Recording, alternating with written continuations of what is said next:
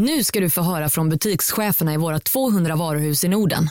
Samtidigt. Hej! Hej! Tack. Jo, för att med så många varuhus kan vi köpa kvalitetsvaror i jättevolymer. Det blir billigare så. Byggmax. Var smart. Handla billigt. Välkommen till Unionen. Jo, jag undrar hur många semesterdagar jag har som projektanställd och vad gör jag om jag inte får något semestertillägg? Påverkar det inkomstförsäkringen? För jag har blivit varslad, till skillnad från min kollega som ofta kör härskarteknik på möten och dessutom har högre lön trots samma tjänst. Vad gör jag nu? Okej, vi tar det från början. Jobbigt på jobbet. Som medlem i Unionen kan du alltid prata med våra rådgivare.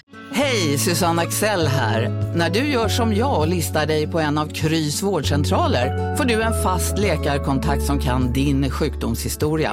Du får träffa erfarna specialister, tillgång till lättakuten och så kan du chatta med vårdpersonalen. Så gör ditt viktigaste val idag, lista dig hos Kry.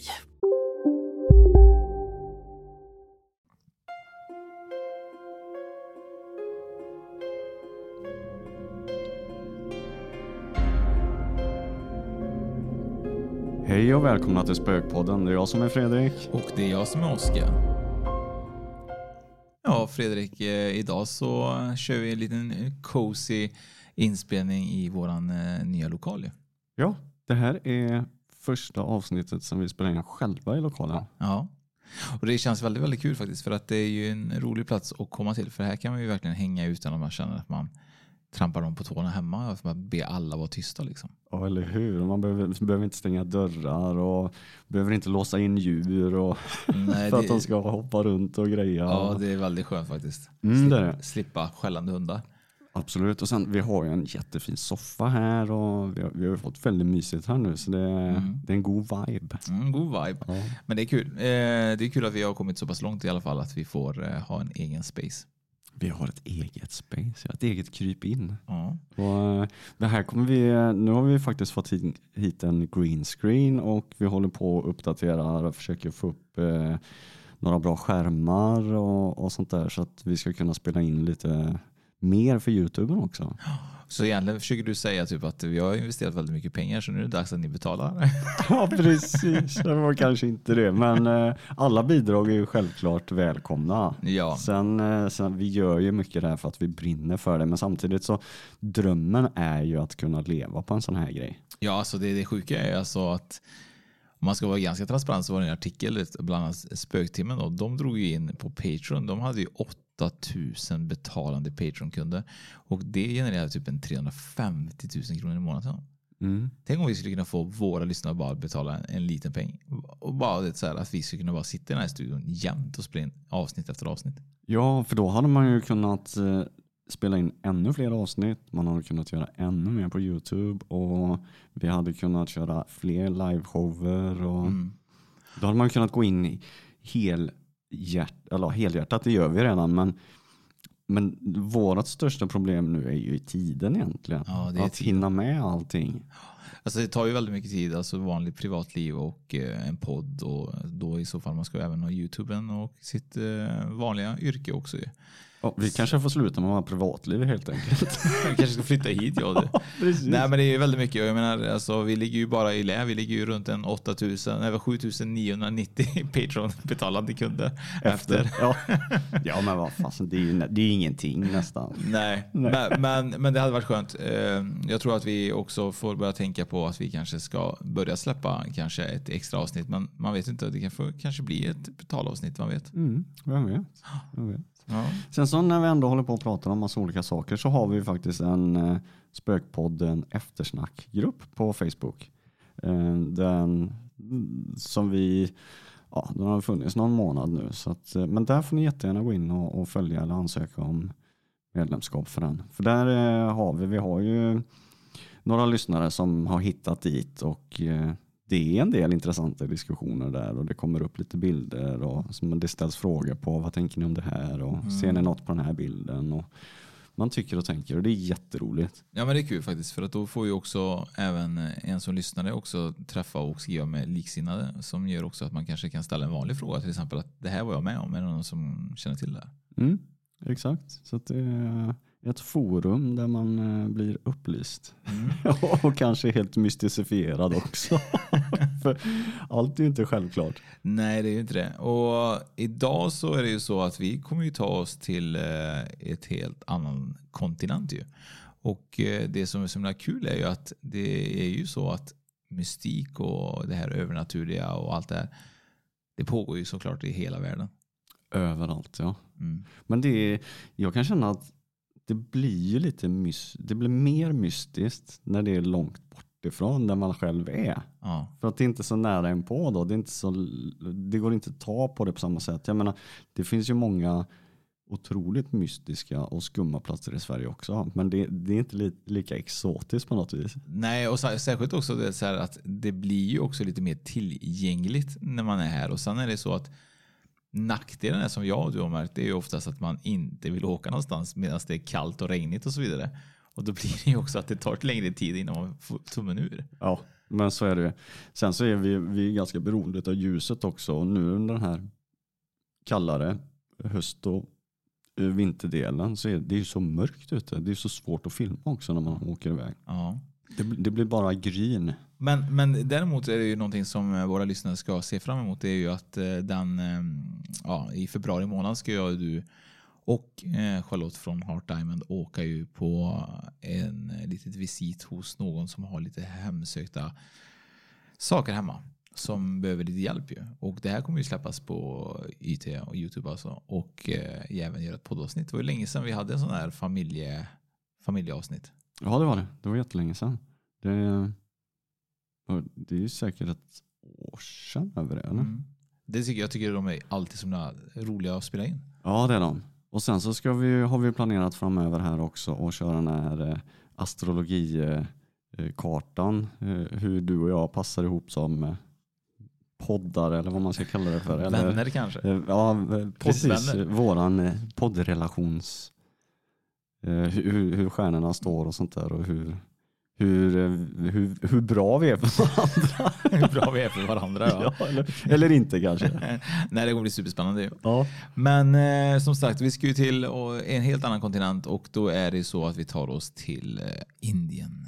Vi ska till Indien idag. Ja. Det är jättelångt. Och det sjuka är att det finns så mycket. Alltså jag har ju varit i Pakistan och jobbat. Mm. Det är ju egentligen grannland till Indien. Och eh, jag tror det. Då. Jag känner på mig att det är det. Jag har för mig att det är så.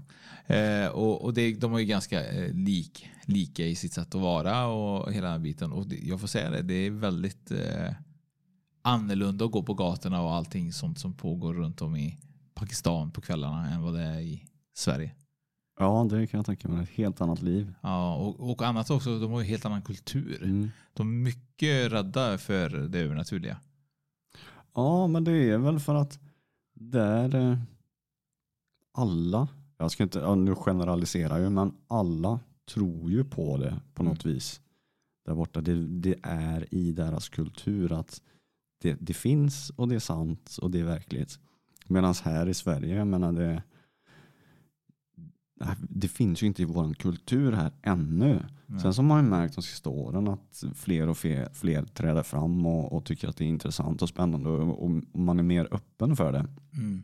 Men, och då blir det ju något annat. Man, det blir inte det att man pratar på det viset om det för att det är så många som inte tänker ja ja men eh, ja, det kanske finns men jag har inte sett något så att, eh, då, då skiter man i det på något vis. Sen är det också tror jag skillnaden på oftast det övernaturliga, i alla fall i de här länderna, det är ofta så att de, de har ju någonting som kallas gin och där ska vi faktiskt prata om med, i ett avsnitt framöver med någon som kan. Detta betyder mycket mer.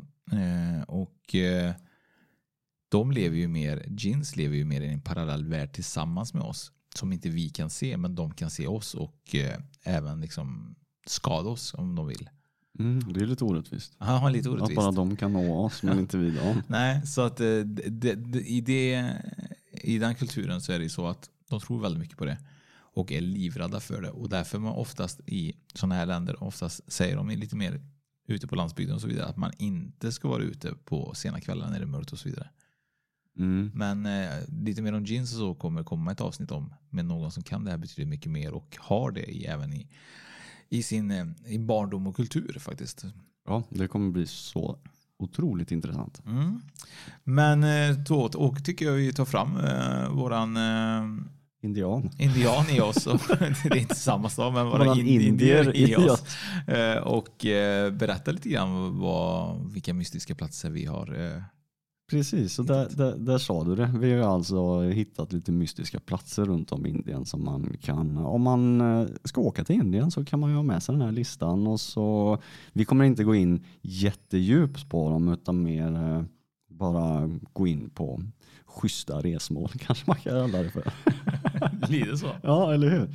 Så att, men jag, ska du eller jag börja? Tycker du börjar. Ja, men jag börjar. Eh, så nummer ett på vår lista är Bangara fort i Rajasthan. Och det är inte en överdrift att säga att någon lista över de bästa mystiska platserna att besöka i Indien skulle vara ofullständig utan ett omnämnda, omnämnande av det hemsökta Baharan-fortet i Rajasthan. Komplett med en anslagstavla från Archaeological Survey of India som förbjuder turister att komma in på platsen efter solnedgången är fortet utan tvekan Indiens mest mystiska plats. En gång i tiden en livlig stad full av aktivitet står fortet nu helt övergiv- övergivet. Ingen av strukturerna i fortet har lämnats med något tak på och det är ju lite halvskumt. Mm. Alla byggnader, allting, alla taken är borta. Det är jävligt skumt alltså. Mm. Verkligen. Eh, och vissa kallar det för en förbannelse medan andra säger att den, det är en ond ande från, från en trollkarl som blir kär i prinsessan som hemsöker platsen. Oavsett vilken historia som ligger bakom fortet är Bangara en av de mest intressanta mystiska platserna i Indien och är definitivt värt ett besök.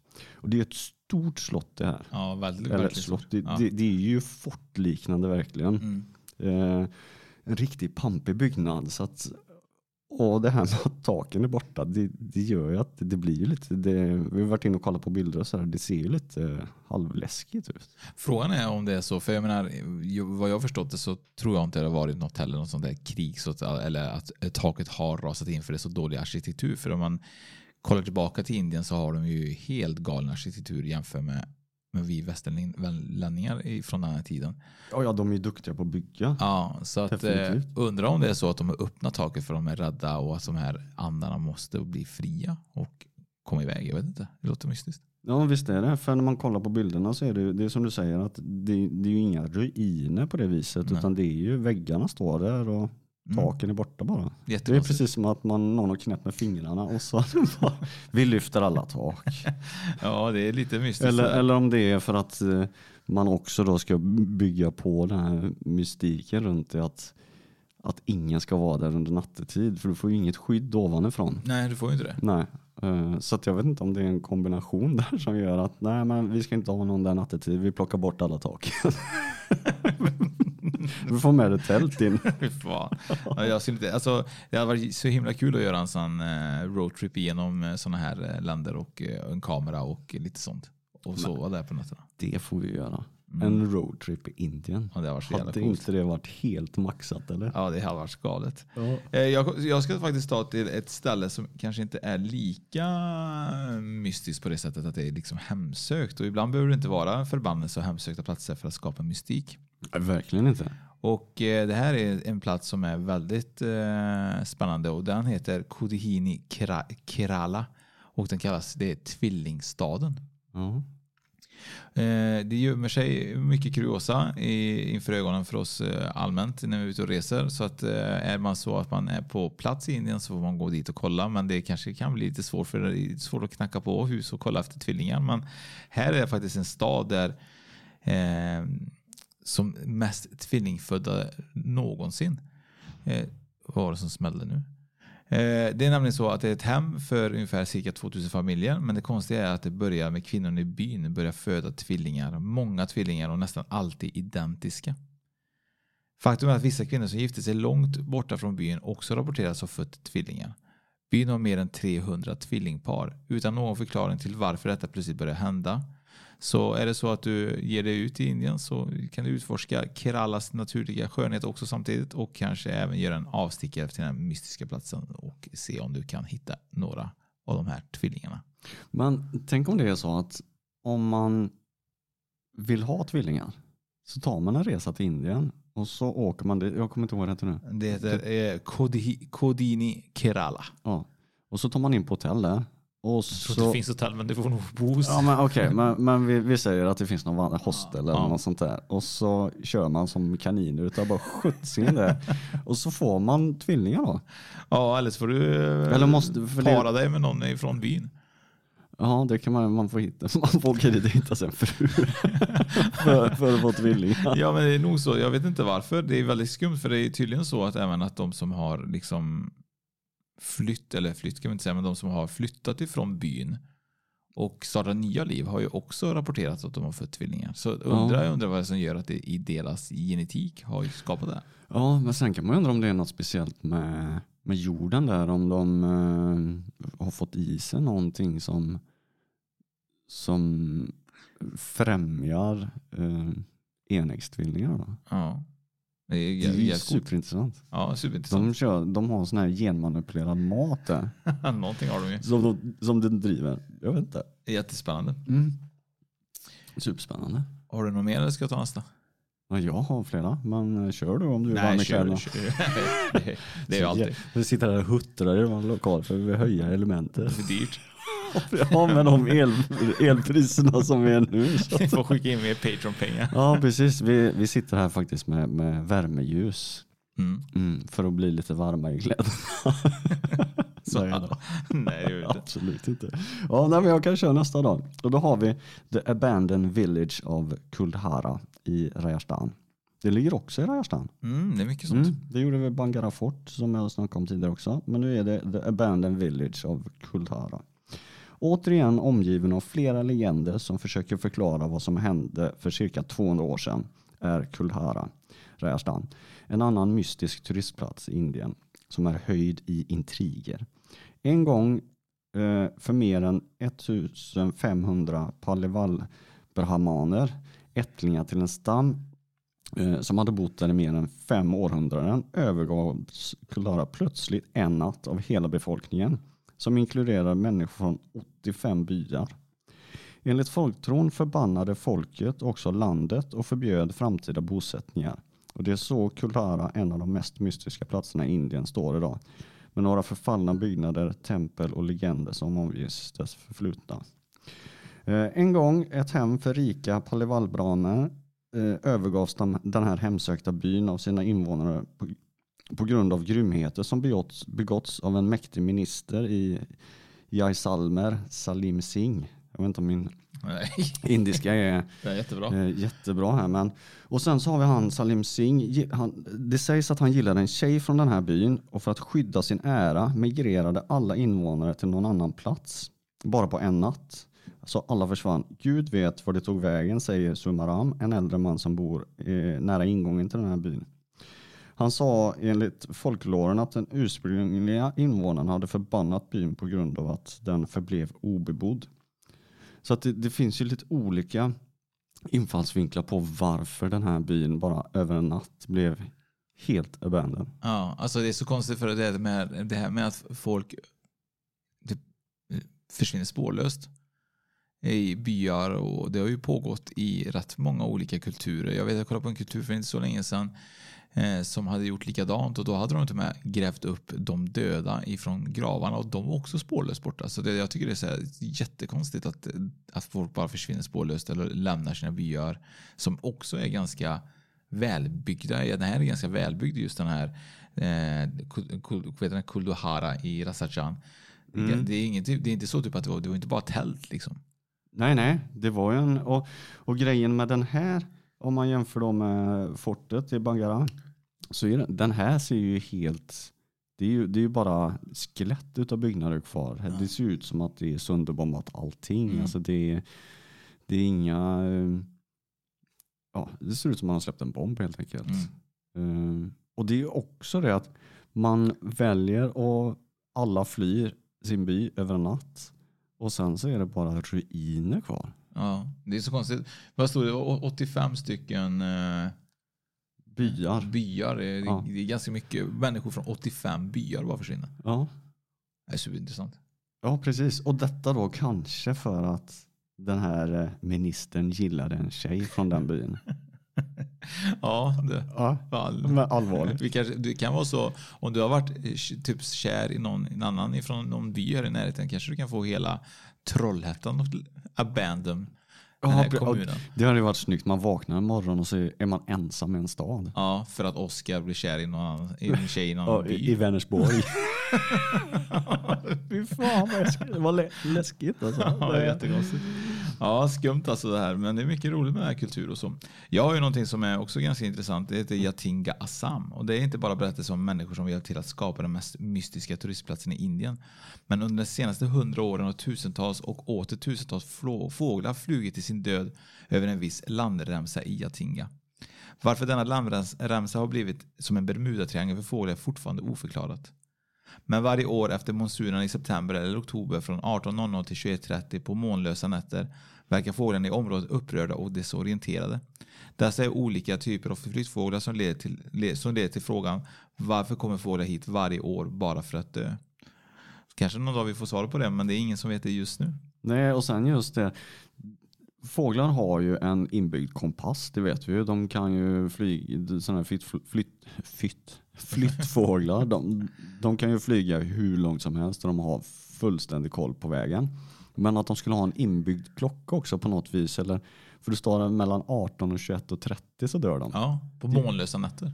Ja, det är också vad, då tänker man undra om, eh, för, för månen har ju en speciell dragningskraft på, på jorden, det vet man ju, ebb och flod och det höjer och sänker vattnet är beroende på hur den står i förhållande till jorden. Men att, att månen påverkar fågellivet på den platsen också, undrar vad det är, om det är magnetism eller vad? Alltså, Ja, men grejen är typ att det är ju månlösa nätter. ja, Så är det typ när det inte finns måne då? Eller? ja, Så då helt plötsligt så när månen inte syns så kan, kan det vara så att de kanske orienterar sig efter hur månen ser ut och när de kommer till den här platsen så blir de desorienterade och bara "Ö, väljer att dö nu. Jag vet inte vart jag ska ta vägen. flyger in i väggen. Ja, det den berömda ja, jag undrar om de dör också. Ja, Om de bara faller. ja, Ja, det är ju Yatinga Assam heter det och vill man gå in och googla lite mer på det och ta reda på det så får man göra det. Men det är ju supermystiskt. då gör man ju bara det. Ja, det gör Ja. man bara. Det är ju supermystiskt. Mm. Undrar om det är alla fåglar eller om det bara är någon viss sort. När det stod det så här att eh, det gäller egentligen tusentals fåglar eh, som har eh, kommit, eh, ska säga, eh, flyttfåglar som det heter. Så här, dessa är olika typer av flyttfåglar. Ja. Så det är ju helt olika kan man Ja, säga. för, det, för det hade ju varit en grej om det var en viss art då, typ en, en gråsparv. Ja. Nu kanske inte de flyttfåglar då, men det är bara ett exempel. de, de, ja. som så flyger till Indien. Ja. Alla gråsparvar flyger till Indien och kolar. Det är fan vad hemskt. Ja, jag förstår vad du menar. Men att, att det är alla olika och att alla, att alla blir desorienterade över den här platsen. Mm. Jag tror att det har någonting med, med deras eh, förmåga att orientera sig. Mm. Det måste ju ha med månen att göra då. Mm. Varför skulle man bli dö av att man blir så desorienterad? Det är som om du skulle springa i skogen och, och bara helt plötsligt dö. Ja, För att du inte hittar ut. mm. det är panik. Panik kanske? Ja, Hjärtstillestånd ja, ja, precis. Hjärtat rusar och Mm. ja, jag vet inte. Ja, spännande. Väldigt spännande. Eh, och från spågla, spåglar, jag kan inte prata. Spå, från spåglar till annan. Från spåglar till Skeleton Lake. Skrattsjön. Ja, nu ska vi till oh, skelett. Vad, är, vad, är, vad är, det heter? Vad är ett skelett? Nej, men jag vet ju vad ett skelett är. Men det heter skelett. Heter det va? Skelett. Skelett. Fult ord. Men ja. Ja, men jag tror det. Och jag vet att när jag var liten, jag var superintresserad utav, eh, eh, vad heter det, här fånghålor. Mhm. Jag vet inte varför, men för, ja, då när, vi, när jag var ute på semester med mamma och pappa när man fortfarande var liten och sådär. Och det, man behöver inte åka långt. Vi har ju Bohus fästning i Göteborg, eller det är Bohus som ligger i Kungälv va? Ja, precis. Ja, där, har vi, där finns det ju sådana fängelsehålor. Och jag vet att min pappa han sa det att jag sa alltid skelett. Jag kunde inte säga skelett. Nej. Så jag sa skelett. Skelett. Ja, det hörs. Jag kan inte- Skelett. kan- Jag, jag, vet inte. Jag säger nog skelett. Skelett. Ja. Snillen spekulerar. ja. Ja, nej men, och sen eh, fånghålor. det var jag superfascinerad av när jag var kanske 6, 7, 8 år. Och vi skulle åka och titta på alla fånghålen för att då kanske jag såg något skelett. Ja, så var det så. Ja, Men det är lite kul med fånghålor. Men man önskar ju att man, när man är på sådana här fästingar, eller heter det? här fästingar. Och spåglar. Spå, man, man ser spåglar på fästingar. Det går bra nu. Ja, eh, fästningar säger man? Ja. Eh, jag tycker det är mystiskt. Man hoppas ju på att man ska hitta någonting mystiskt tycker jag. När man är på sådana här platser. Ja, det gör man. Det finns ju faktiskt ett eh, Tureborg i Uddevalla. Mm. Det är ju en, en borg som Ture byggde. Det är därför det heter Tureborg. Det, så enkelt är det. Men där uppe har de ju, jag vet inte om det är någon eh, fånghåla där, men det är lite, lite spännande att vara där. Och sen så, vilken var det mer jag tänkte på? Ah, det finns ju massa ställen så, men eh, det är någonting som drar. Och jag vet inte om det är varför det var så fascinerande för mig när jag var liten. Om det var det att man är så utlämnad. Ja, jag tror det. Eh, och det är hemskt samtidigt som det är väldigt spännande. Det är ju väldigt mycket historia. ja, men du vet Ivanhoe då när man var liten. Ja. Jag tyckte den var skitbra. Där sitter de ju i fängelse och håller en stund. Jag minns inte så mycket och jag vet att det är en väldigt populär i Sverige endast. Ja men det är väl så På kanske. nyårsdagen tror jag. Ja, jajamän. Han skådespelaren tycker att vi är knäpp i huvudet som tittar på det fortfarande. Ja precis. Det är backhoppning och så är det Ivanhoe Ja. på, på nyårsdagen. Jätteskumt. Mm. Ja. ja men eh, det, är inte därför vi är här. Nej. Och skelett. Nu ska vi berätta om The Skeleton Lake, eh, Ropkund i Uttarakhand. Eh, En av myterna här är att gudinnan var törstig och därför slog Lord Shiva marken med sin treudd efter vatten. Detta skapade Trishulbergen och två sjöar. När gudinnan Parvati drack vatten vid en av sjöarna såg hon sin egen vackra bild i sjön. Därav kom sjön att kallas Ropkund som betyder skönhetssjön. En annan version är att det var Nanda Devi som slog med treudden efter vatten. Denna sjö är lätt en av de tio mystiska platserna i Indien och upptäcktes 1942. Hej, Synoptik här. Visste du att solens UV-strålar kan vara skadliga och åldra dina ögon i förtid? Kom in till oss så hjälper vi dig att hitta rätt solglasögon som skyddar dina ögon. Välkommen till Synoptik. Dåliga vibrationer är att gå utan byxor till jobbet. Bra vibrationer är när du inser att mobilen är i bröstfickan. Alla abonnemang för 20 kronor i månaden i fyra månader. Vimla! Mobiloperatören med bra vibrationer. Upptäck hyllade XPeng G9 och P7 hos Bilia. Våra produktspecialister hjälper dig att hitta rätt modell för just dig. Boka din provkörning på bilia.se xpeng redan idag. Välkommen till Bilia, din specialist på XPeng. av en brittisk skogsvaktare som patrullerade området. Beläget på ett av de högsta bergen i Uttrakand är Ropkund mer känd som Skelettsjön på grund av de kusliga lämningar som den omfattar. Utspridda vid stränderna och även inne, nere och inne i sjön så finns det synliga, när, när sjön inte är frusen, då, skelett och ben av åtskilliga människor. Några med köttet fortfarande fäst och bevarat. De lämningar som hittas vid sjön anses vara ett verkligt mystisk plats att besöka i Indien och har testats i flera år, vilket ger resultat som helt enkelt inte verkar vara vettiga. Vissa människor tror att det här är kvarlevorna av en indisk kung, hans fru och deras medhjälpare från 800, för 870 år sedan när de, kom, när de omkom i en snöstorm. Förutom det faktum att några av benen verkar gå ännu längre tillbaka Andra säger att det är indiska soldater som misslyckats med att belägra Tibet, medan andra fortfarande säger att detta är en massgrav för människor som dog i någon e- epidemi. Även om dess ursprung kanske inte är känt är detta en av de mystiska platserna i Indien som du helt enkelt inte får missa. En annan lokal myt verkar ge en viss riktning och åt jakten på historien om skeletten. Kungen av Kanuj, Raja Yashaval, åkte med sin gravida fru Rani på en pilgrimsfärd till helgedomen Nandi Devi. Han i typisk kunglig stil tog med sig ett stort följe av tjänare och dansande flickor för underhållning. Det var mycket musik, dans och glädje på vägen. Nu har gudinnan Nanda Devi många ansikten, ibland välvilliga och ibland arga, svartsjuka eller osäkra. kungens fräckhet och missuppförande i det heliga landet gjorde gudinnan arg. Hon kallade på en våldsam hagelstorm som slog ihjäl dem allihopa. Ja, det är väldigt mystiskt. Och det grejen är typ så här att det är ju så att forskare 2013 har ju kommit fram till att de tror att de har dött av ett hagels, hagel, eh, hagelstorm. Mm. Och, och det som är intressant är typ hur dör man av en hagelstorm? Hur stora stenar krävs det inte då liksom? Ja, det,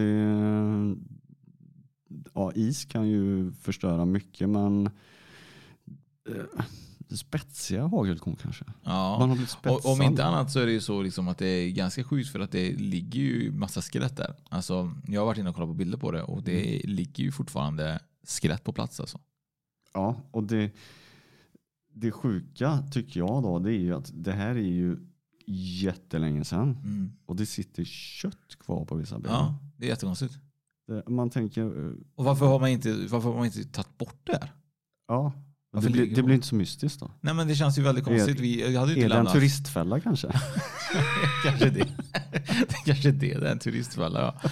Kanske inte, ja, det är supermystiskt i alla fall att det ligger både skelett och skelett, kroppsdelar på skeletten. Ja, för det är alltså, googla på det, eh, du som lyssnar. The Skeleton Lake, Ropgrund. Eh, För det, det är ju ben, det är riktiga benhögar Ja, överallt. Det är hur mycket som helst. ja jättemystiskt. Ja, Och det är så konstigt är att jag ju egentligen, innan vi började göra research för allt det här, hade jag ens hört talas om detta. nej inte jag heller. Så det finns ju så mycket platser som man inte vet om. Jajamensan, det gör ju det. det. Det som jag tänker på när jag ser, såg de här bilderna med skeletten, det är ju den där, eh, ah, vad heter den där benkyrkan? Ja, den eh, i, jag vet vilken du menar, Italien var det så. Mm, Ja. ja, den tänker jag på. Där har de i och för sig tagit benen och, och, och byggt med dem. Men det här, det här är ju läskigare på något vis för att här är det bara en jävla massa ben rent ut sagt överallt. Jag menar den kyrkan den kan vara läskig i sig för att någon faktiskt har tagit eh, kranier och gjort, eh, lampor och grejer. Bara det är lite makabert men här ligger det ju bara. Och så är det någon som har samlat ihop i högar och ställt benen mot varandra. Det ser nästan ut som lägereldar på något vis. Jag vet, det är ju det. Ja. Och det är så konstigt, vem har gjort det då? Vad är det för hobby? Ja, precis. Men eh, jag kan inte, det, det är ju också lite det här med kultur. Och, alltså, tänk då som barn, eh, om man bor där i det området. Så det har alltid sett ut så. Man Mm. kanske har gått för, förbi där i hela sitt liv. Och det är ju normalt då. Ja, men man tycker ju ändå att så- någonstans borde väl finnas lite liksom eh, tankar oav. Alltså, eh, det finns ju ändå en regering och det finns ju liksom en stat liksom, som borde tycka att det här, vi kanske behöver rensa upp det här. Ja. Vi kanske behöver rensa upp här. Ja, men Ja. lite så. vet. Mm, jo, jag fattar vad du menar. Men jag vet inte hur mycket turism det lockar. Det kanske är liksom, som du säger, det kanske är ett sätt att tjäna pengar på. Jag vet inte. Ja, men du vet att eh, bara att det finns att vi lilla, lilla inom citationstecken spökpodden sitter i Trollhättan och hittar information om det här. Tror sjuttsingen att, att eh, det är en Turistfälla. Jag får, jag får inte säga så. Nej, men självklart är det det.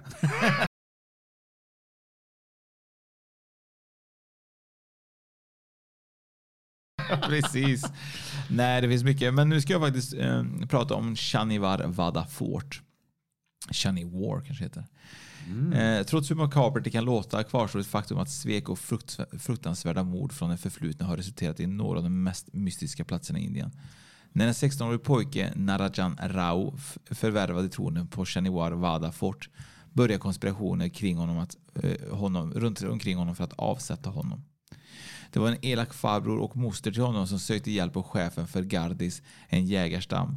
Den unge Peshava dödades, hans kropp höggs i bitar och slängdes i en närliggande flod. En förrädisk berättelse, men det är inte därför denna fort räknas till de mest mystiska platserna för att besöka Indien. Man tror att fortet nu är befolkat av de förlorade själarna som dog inom dessa murar och lokalbefolkningen som bor i närheten hävdar också att man kan höra hjärtskärande skrik från den unge Peshava när det är fullmåne på nätterna. Detta fort är faktiskt också en av de mystiska platserna i Indien som förbjuder inträde efter 1830. Mm. Jag undrar vad som händer efter 1830. Ja, man undrar det. Ja. Let's go. Let's go. let's go, let's go, let's go ner på stan.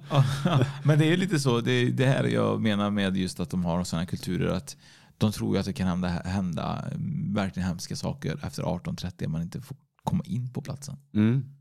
Ja, det är då eh, de här mystiska gestalterna börjar ta sig form kanske. Mm. När eh, skuggorna börjar lägga sig och de blir längre och längre. Och... Alltså det är det som är så intressant. Jag kollar ju mycket på såna här spökgrejer och vanligtvis kan man kolla på just ifrån Indien och från Pakistan och mycket sådana här platser. Där är de på, oftast på så här abandoned places, vet du det? Typ, eh, Ja, övergivna platser. Ja, precis. Mm. Och där brukar det alltid vara i de filmerna som inte vi ser mycket av. Det är typ att det gestaltar sig väldigt mycket dessa eh, hemsökta demoner eller vad man ska kalla Mm. De brukar oftast vara att man får se dem ganska tydligt jämfört med europeiska eller amerikanska spökgrejer. Mm. Där man ser en stol välta.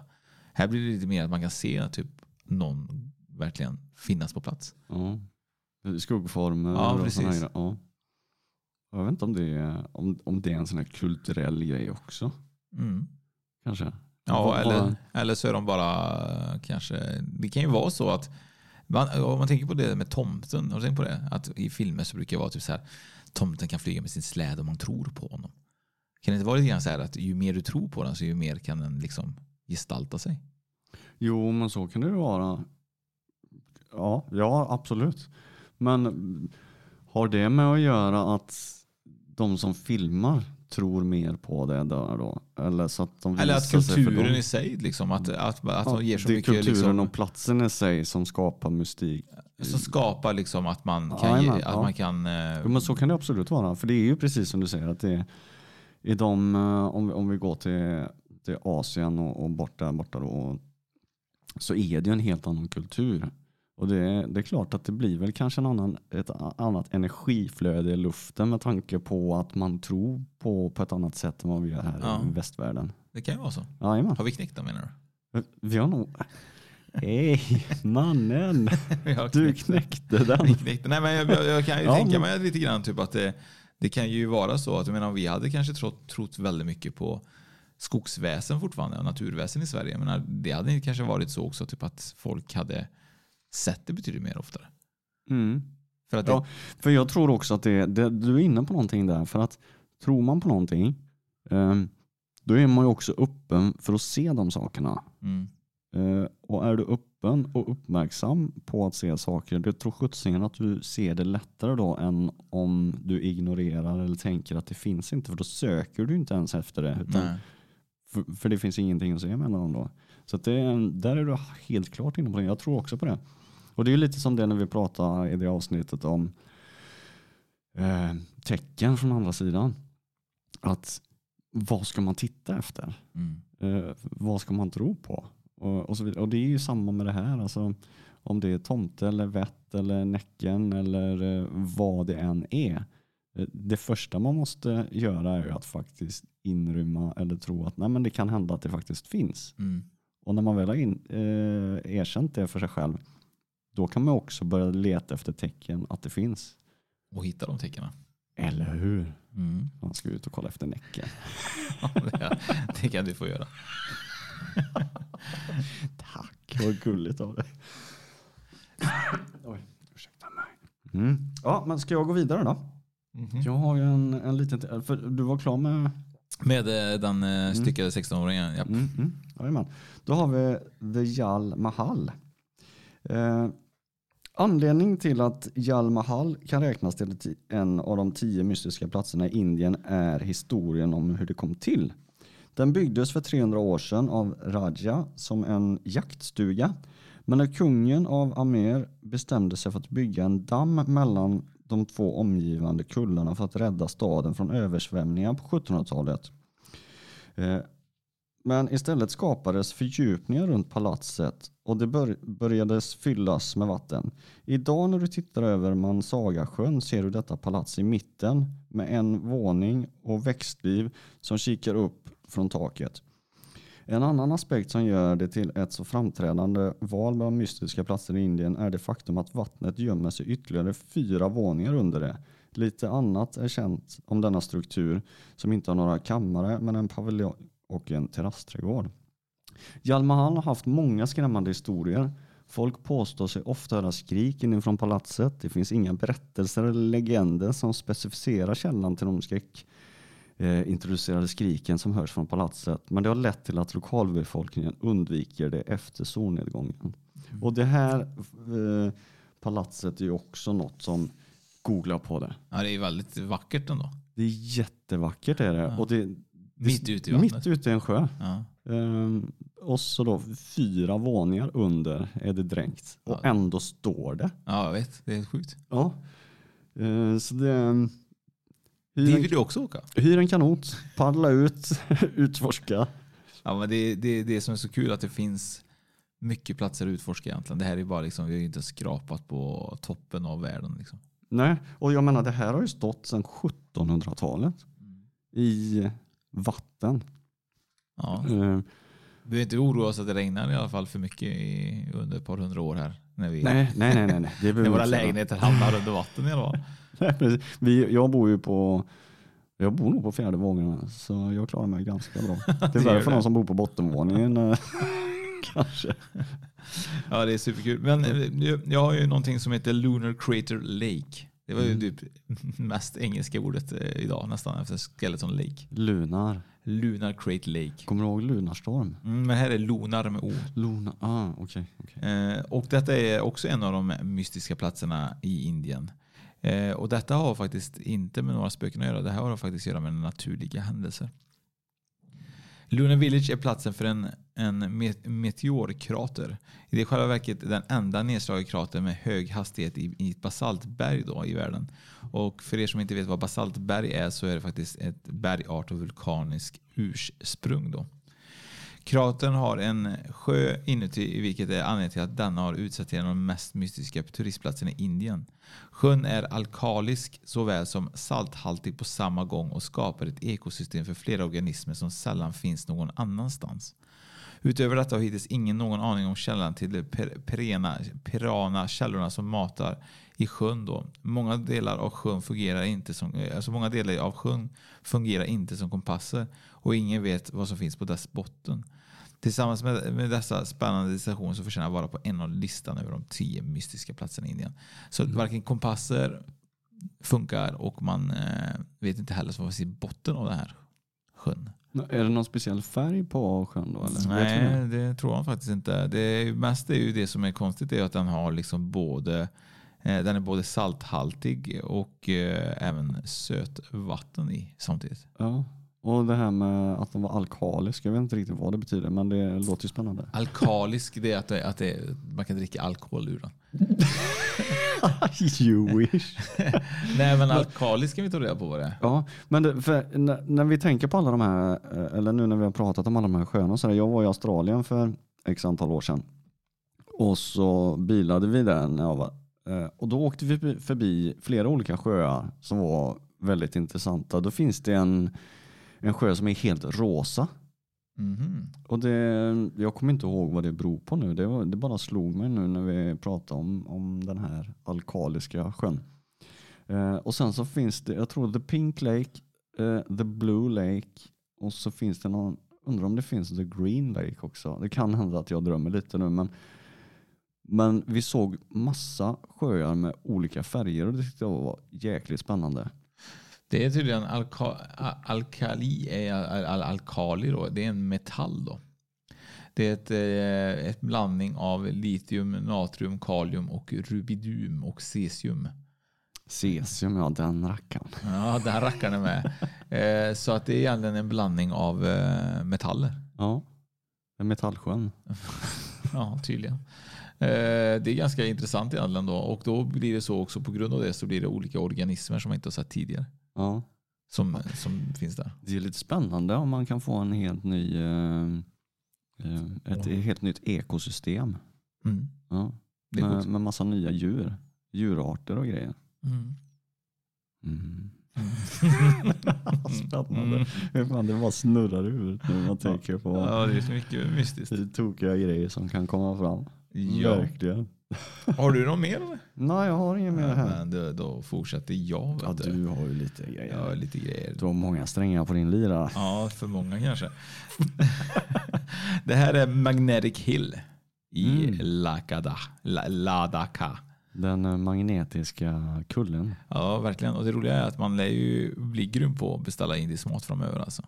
När man har gjort det här avsnittet. Ja, ja. Våran eh, indiska är ju fenomenal. Mm. Magnetic Hill är alltså en plats där tyngdlagarna tenderar att ta, eh, att ta en, eh, ett helt annat eh, håll. Alltså Ja. det är inte det vanliga. Man åker oftast neråt. I det här är det så att man åker faktiskt uppåt. Det finns en väg passande namnet Magnetiska vägen där en gul ruta har målats som markerat platsen där detta fenomen kan observeras. Parkera din bil, självklart utan eh, parkera alltså bromsen på. Då. Det ska vara i neutral läge. Och du ska stänga av motorn så börjar bilen snart gå upp för av sig själv. Bilen har varit kända för att nå hastigheter på 20 km i timmen medan den klättrar upp av egen vilja. Coolt. Vetenskapen har två gemensamma teorier för att förklara denna mystiska plats i Indien.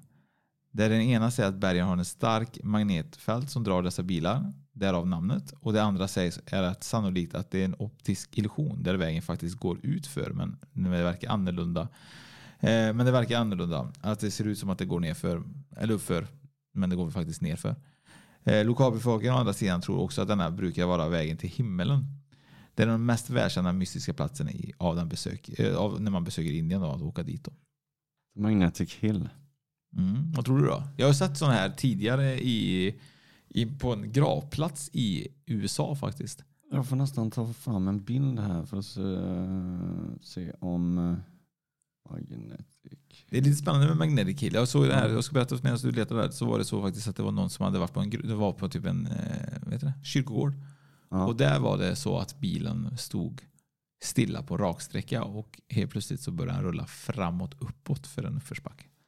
Så det finns lite så här magnetiska kanske fält på lite olika platser i världen. Ja, får man titta på bilder av The Magnetic Hill då, jag bara gick eh, ut och googlade snabbt här, så är det ju det kan vara så att det är en synvilla såklart, men för det, är, det är inte jättetydligt på bilderna, men, eh, Jag måste. men det hade ju ändå, Ja, det är lite svårt att säga. ja, men samtidigt så känns det som att det är ju 20 km i timmen är ju ganska högt. Ja, det är ju su superenkelt att med dagens mätinstrument och, och bara kolla, går det upp för eller går det nerför? Mm. Vi får åka dit. Vi får åka dit och mäta. Vi får ta med, alltså det går att göra med ett laserpass ju. Ja, just det. Ja, det är jätteenkelt. Det är, um, ta med sig ett vattenpass. Vattenpass. Två kilometer långt vattenpass. Lägga i backen. Två kilometer. Men vi kanske ska ta och eh, köra en eh, sista här då. Ja, men gör det. Så är det så faktiskt att eh, en av de mystiska platserna heter också heter det Jinganj. Jinganj. Det- Yanj. det låter mystiskt. Ja. Och det är faktiskt så att det är, så att det är en av, vi kan säga så här, vi lägger till det på det här sättet. Vi lägger till det här för att det är faktiskt en eh, baserad på tro, den här platsen.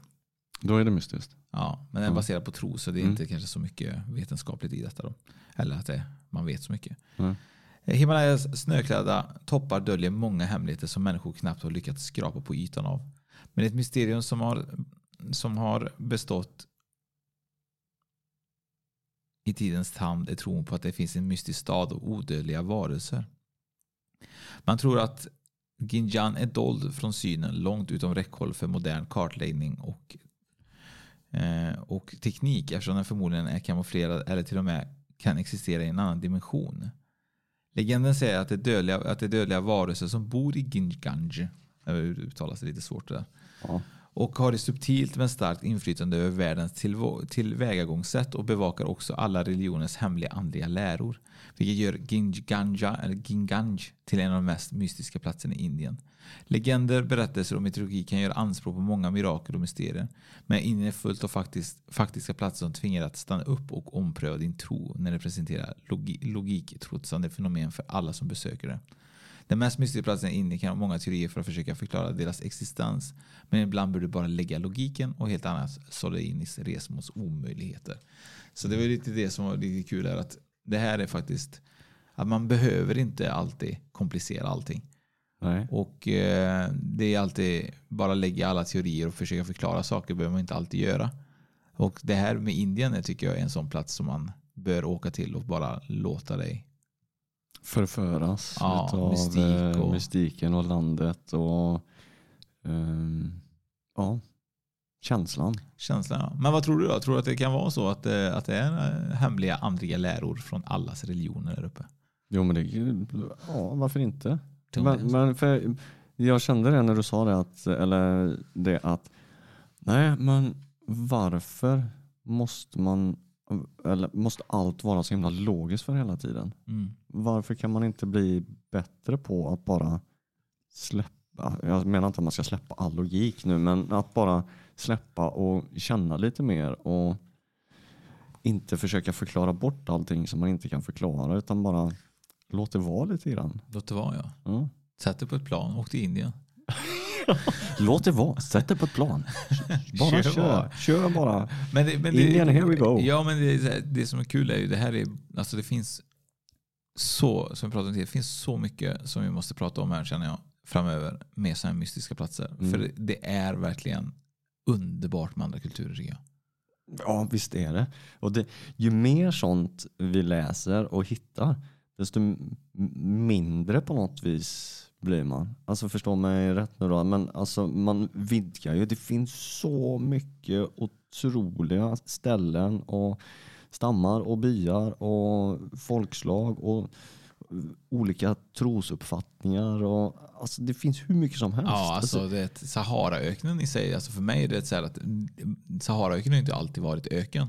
Nej. Och, och det, det är ju ingen som vet egentligen vad som ligger och gömmer sig under Saharaöknen. Det kan lika gärna vara så att det ligger ju byar och massa andra kulturer som vi aldrig har vetat om. Mm, och vi pratar om det i haven. Vad finns det i våra hav? Ja, ja alltså man har ingen aning. Man blir ju sjuk när man tänker på Ja, det. alltså det, man är så liten. Ja. Vad är meningen med allting? Och det får ni ju ta reda på själva. Men, Vad är meningen med allting? Nej men du, eh, fundera på den. ja, men det är lite så, för grejen är typ så att det är så stort alltihopa. Man är så liten i ett, ett, o- alltså en, en, ett universum som expanderar hela tiden. Så man känner sig egentligen väldigt liten när man sitter i sin bil och tittar ut och bara tänker så här, ja nu ska jag åka till jobbet. Tänker så här, och ute i rymden åker jag till jobbet. Jag sitter i min bil ute i rymden och åker till jobbet. Det, det är för stort liksom. Ja, det, är för, det är för stort. Ja. Det, blir, det blir helt enkelt för stort. Ja men det är så. Mm. Eh, absolut. Och vill man eh, eh, hjälpa oss att bli lite för stora så har vi ett Instagramkonto som heter spökpodden.se. Vi har en Facebook-sida eh, som heter Spökpodden och vi har även den Spökpodden Eftersnack. Så att, eh, och så har vi en Youtube-kanal som heter spökpodden.se. Och sen är det så faktiskt att vi har faktiskt eh, seansonline.se och där eh, Mattias ska väl göra något jävligt coolt. Precis, Medium Mattias kommer ha den 26 nu eh, en eh, informationskväll höll jag på att säga, men det handlar om hypnos där man kan ställa frågor kring hypnos. Eh, hur funkar det? Vad händer med en? Eh, är det farligt? Är det otäckt? Och så vidare. Och sen i slutet så får man även prova på att bli hypnotiserad. Och detta sker då Eh, via seans online. Eh, så man sitter hemma i tryggt förvar, på att säga, men vid sin dator. Ehm, och Mattias kommer svara på alla de här intressanta och tänkvärda frågorna som du eventuellt har att ställa. Det, det är det som är så kul också, för det blir ju sån här masshypnos. Det, så Ja. han ska ju hypnotisera att ni kommer ge oss fem betyg på podcaster. Ja precis, så det är ganska oskyldigt. Ja, Ja, ja, visst. Så, att, eh, nej, men så gå gärna in på våra sociala plattformar och även Patreon då om ni vill lämna ett litet bidrag eh, till oss så att vi kan fortsätta och betala elen här i våran lokal. Så vi slipper sitta och huttra. Ja, precis. Och eh, med det så tackar vi för oss. Tack Oskar. Tack Fredrik.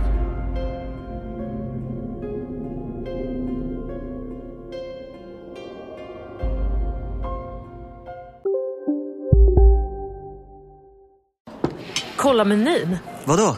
Kan det stämma? 12 köttbullar med mos för 32 spänn. Otroligt! Då får det bli efterrätt också. Lätt! Onsdagar är happy days på IKEA.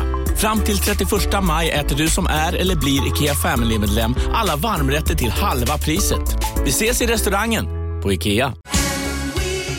Just nu till alla hemmafixare som gillar Julas låga priser. Ett borr och bitset i 70 delar för snurriga 249 kronor. Inget kan stoppa dig nu. Finns det något bättre än riktigt gott färskmalet kaffe på morgonen? Det skulle väl vara en McToast med rökt skinka och smältost. Och nu får du båda för bara 30 kronor. Välkommen till McDonalds.